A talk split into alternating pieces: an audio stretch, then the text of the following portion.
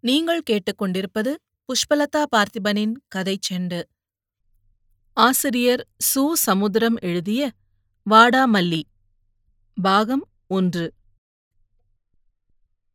அத்தியாயம் பதினைந்து. உச்ச வெயில் உச்சியை பிளந்த நேரம். சுயம்பு பேண்ட் சட்டை போட மறுத்துவிட்டான். அவன் போக்கிலேயே விட்டுப் பிடித்தார்கள். ஆறுமுக பாண்டிக்கும் அவன் மனைவிக்கும் இதில் இஷ்டமில்லை. பூவம்மா மீதும் ஒரு நம்பிக்கை இல்லை. ஆனாலும் நன்மை வராது போனாலும் தீமை வராது என்ற அனுமானம். மரகதம் ஒரு தூக்குப் பையில் புடவை ஜாக்கெட்டு பாடி பாவாடை வகைராக்களை நிரப்பி அவற்றிற்கு மேல் வளையல்களை திணித்து தம்பியிடம் நீட்டினாள். பிளஸ் ஒன் மோகனா என்னம்மா இதெல்லாம் என்று அம்மா தோளில் முகம் போட்டு சினுங்கினாள். அவளோ முற்றத்தில் எல்லாவற்றையும் மேற்பார்த்த பூவம்மா மைனியிடம் ஒரு சந்தேகம் கேட்டாள். மைனி இந்த மாதிரி சேல துணிகளை படைச்சிட்டு நாமளே தானே உடுக்கிறது வழக்கம். தேவதைகளுக்கு நேர்ற துணிமணிகளை நாம எடுத்து உடுத்தலாம். ஆனா இது பேய்க்கு வைக்கிறது தீட்டு கழிக்கிறது மாதிரி. கூட யாராவது அனுப்பலாமா? இவன் அங்கேயும் வீட்ல போட்ட கூத்து மாதிரி. கவலையே வேண்டாம். சீதாலட்சுமி விலகிட்டா.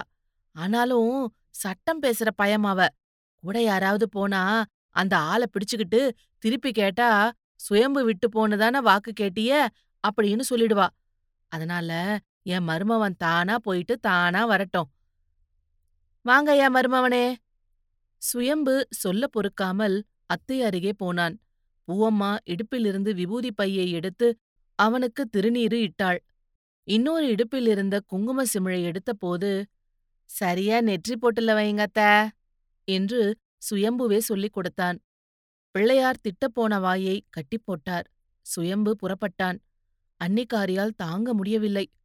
சூட்கேஸ சுமந்துட்டு காலேஜுக்கு போகிற கையில தூக்கப்பையும் அதுவுமா? ச்சே! மருமகளை அத்திப்பூ போல் பாசமாய் பார்த்த மாமியார் வெள்ளையம்மா அவள் தலைக்கு மேலே உள்ள ஜன்னல் வழியாக பார்த்தாள். அதே வைக்கப்படப்பு பக்கத்தில் கொழுந்தன் பொண்டாட்டியின் நடமாட்டம். பூனக்கண்ணி பாக்குற பார்வைய பாரு. மொத தடவை நான் பெத்த பிள்ளை காலேஜுக்கு போகும்போது வேணும்னே குறுக்க வந்தா. எல்லாம் விளங்காம போயிட்டு. சுயம்பு கொஞ்சம் தண்ணீரை குடிச்சிட்டு போ. சுயம்புவுக்கு அண்ணன் மகன் தண்ணீர் கொண்டு வந்தான். அதை குடித்துவிட்டு அவன் புறப்பட போன போது பூவம்மா மைனி மார்பை தட்டி சுயம்புவுக்கு தைரியம் சொல்வது போல் எல்லோருக்கும் சொன்னாள். திரும்பி பாராம போயிட்டு திரும்பி பாராம வரணும் என் மருமவனே? மாரியாத்தா இப்ப என்கிட்ட இருந்து உங்ககிட்ட வாரா. சீதாலட்சுமியும் நீங்க கொடுக்கறத வாங்கிக்கிட அங்க தயாரா இருக்கா. ஏடாகுடம் செய்ய மாட்டீங்களே சுயம்பு பலமாக தலையாட்டி விட்டு வாசலை தாண்டினான். அவர்கள் சொல்லிக் கொடுத்தது போல் ஊர் வழியாக போகாமல் இரண்டு பக்கமும் வரிசை வரிசையாய் நீளவாக்கில் உள்ள குடிசை வீடுகளின் இடுக்கு வழியாய் நடந்தான். அந்த காலத்து வழக்கப்படி மூணே முக்கால் பிடி இடைவெளியோடு கட்டப்பட்ட மண் சுவர்கள். அந்த இடுக்கு வழியாய் சென்றவன் வண்ணாக்குடி வழியாய் பருத்திக்காட்டை தாண்டி கருவேல மரக்காட்டிற்கு கிழக்கு பக்கம் போய்விட்டான். அங்கேதான் சீதாலட்சுமி அக்கா சமாதி இருக்குது. தம்பி தம்பி என்று அவனையே வளைய வந்தவள் பட்டறை சட்டம் போல் பரந்த உடம்பும் விரிந்த முகமும் கொண்டவள். திடீரென்று இறந்துவிட்டாள் ஐந்தாண்டு காலம் குழந்தை பேரில்லாமல் கிடந்தவள் இந்த சீதாலட்சுமி. முதலாண்டு முடிந்தவுடனேயே மாமியார்காரி அவளை சொல்லுக்கு சொல் மலடி மலடி என்றாள்.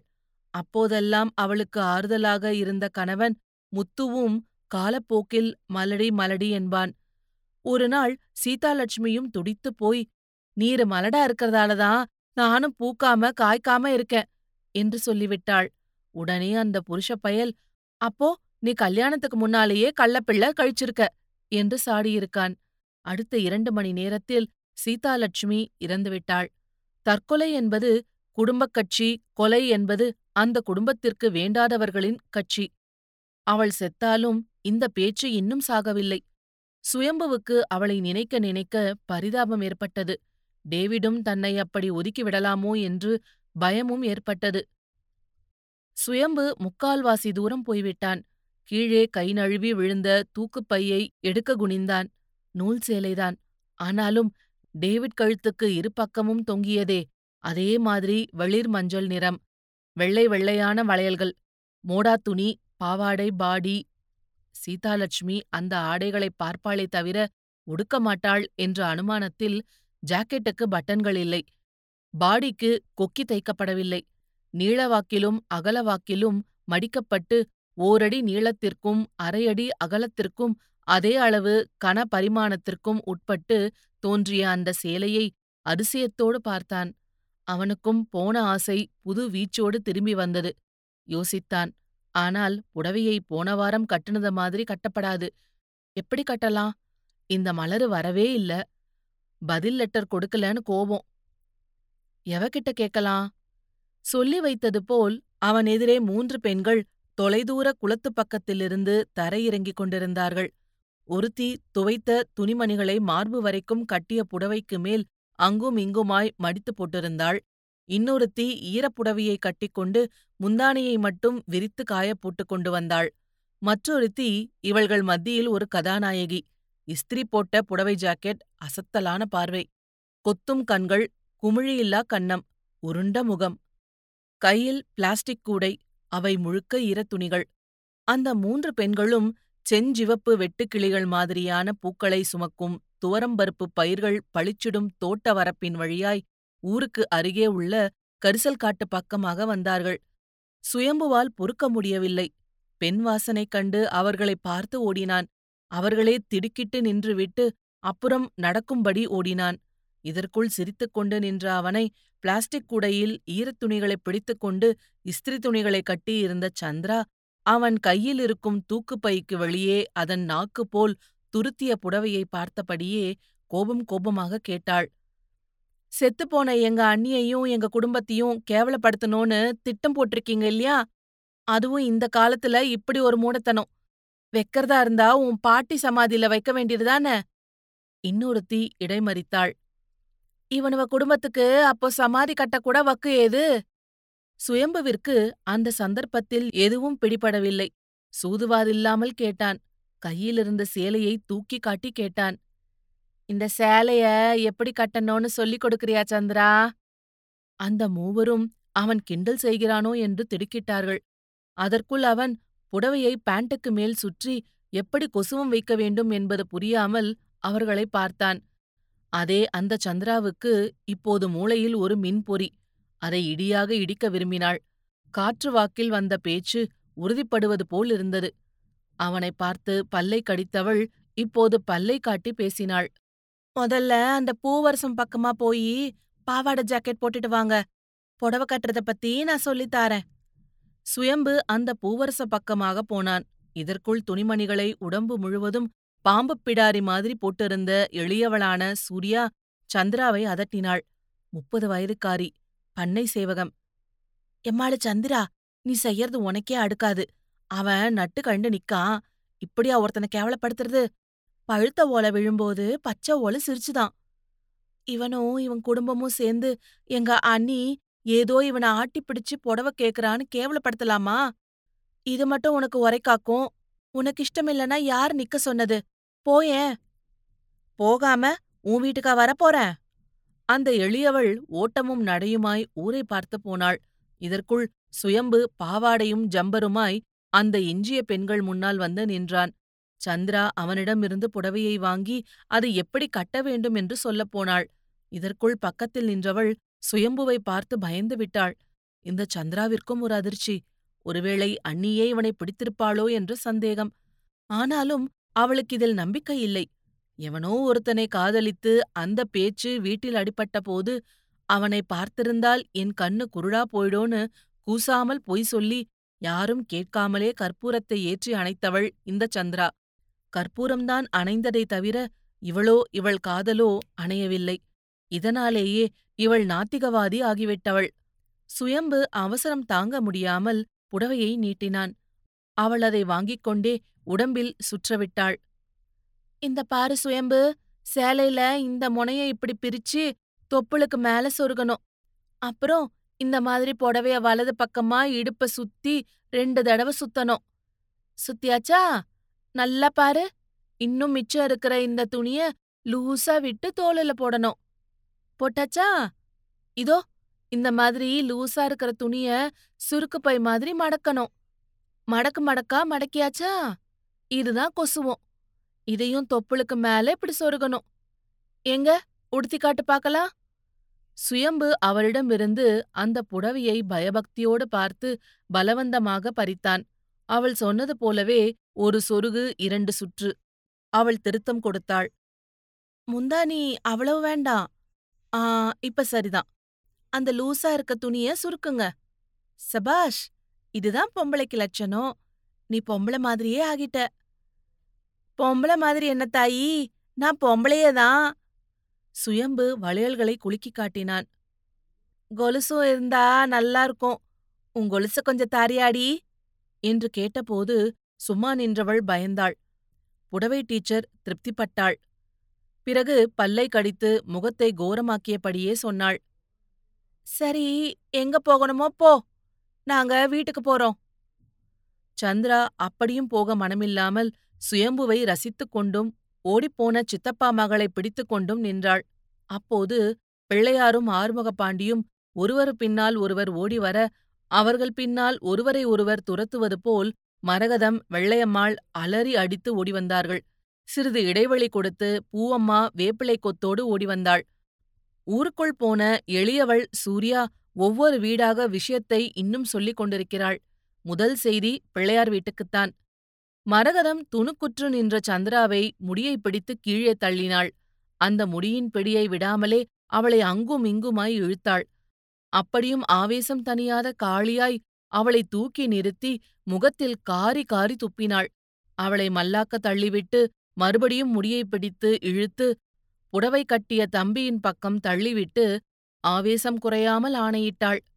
என்னடி நினைச்சுக்கிட்ட? ஒருத்தன் லேசா கெட்டு போயிட்டா அவன ஒரேடியா கெடுத்துடணுமா? இப்ப அவன் காலை தொட்டு கும்பிட்டு அவன் கட்டியிருக்கிற புடவைய உரிந்து நல்லா மடிச்சு தரணும். இல்லாட்டா நீ இந்த இடத்துல இருந்து ஒரு அடி நகர முடியாது. நீங்க மட்டும் எங்க அண்ணிய கேவலமாக்கலாமா? அவங்க இவனை பேயா பிடிச்சிருக்கிறதாயும் உங்ககிட்ட புடவை யாசகம் கேட்டதாயும் எப்படி கேவலப்படுத்தலாம்? இவன்கிட்ட துணிகளை கொடுத்து எப்படி அனுப்பலாம்? ஒருத்தி செத்த பிறகும் அவளை பழையபடியும் சாகடிக்கணுமா? மரகதத்திற்கு மனம் கேட்கவில்லை.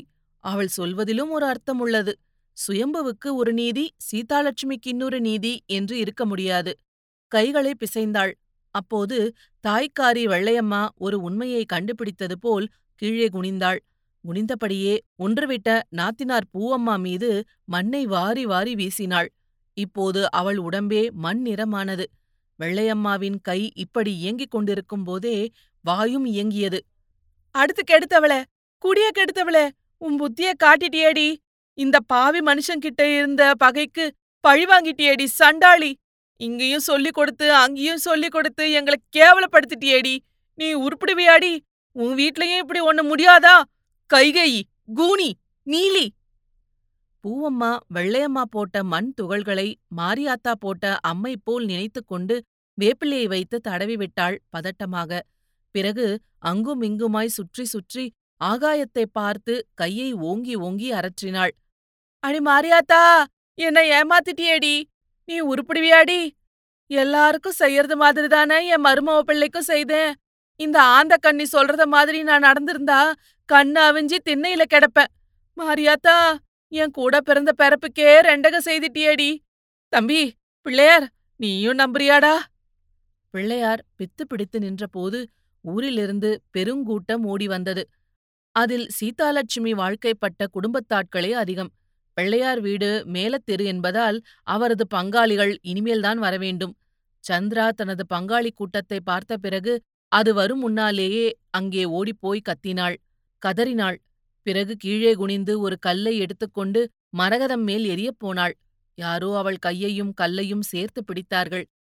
சீதாலட்சுமியின் கணவன் முத்துக்குமார் சிங்கம் புலிகளை எச்சரிக்கை செய்யும் கொம்பன் யானை போல் கூட்டத்திலிருந்து தனிப்பட்டு முன்னால் வந்தான். மரகதத்தை பார்த்து தன்னம்பிக்கை குரலில் கேட்டான் ஏ மரகதம் உன்னையும் இழுத்து போட்டு அடிக்க எனக்கு எவ்வளவு நேரமாகும்?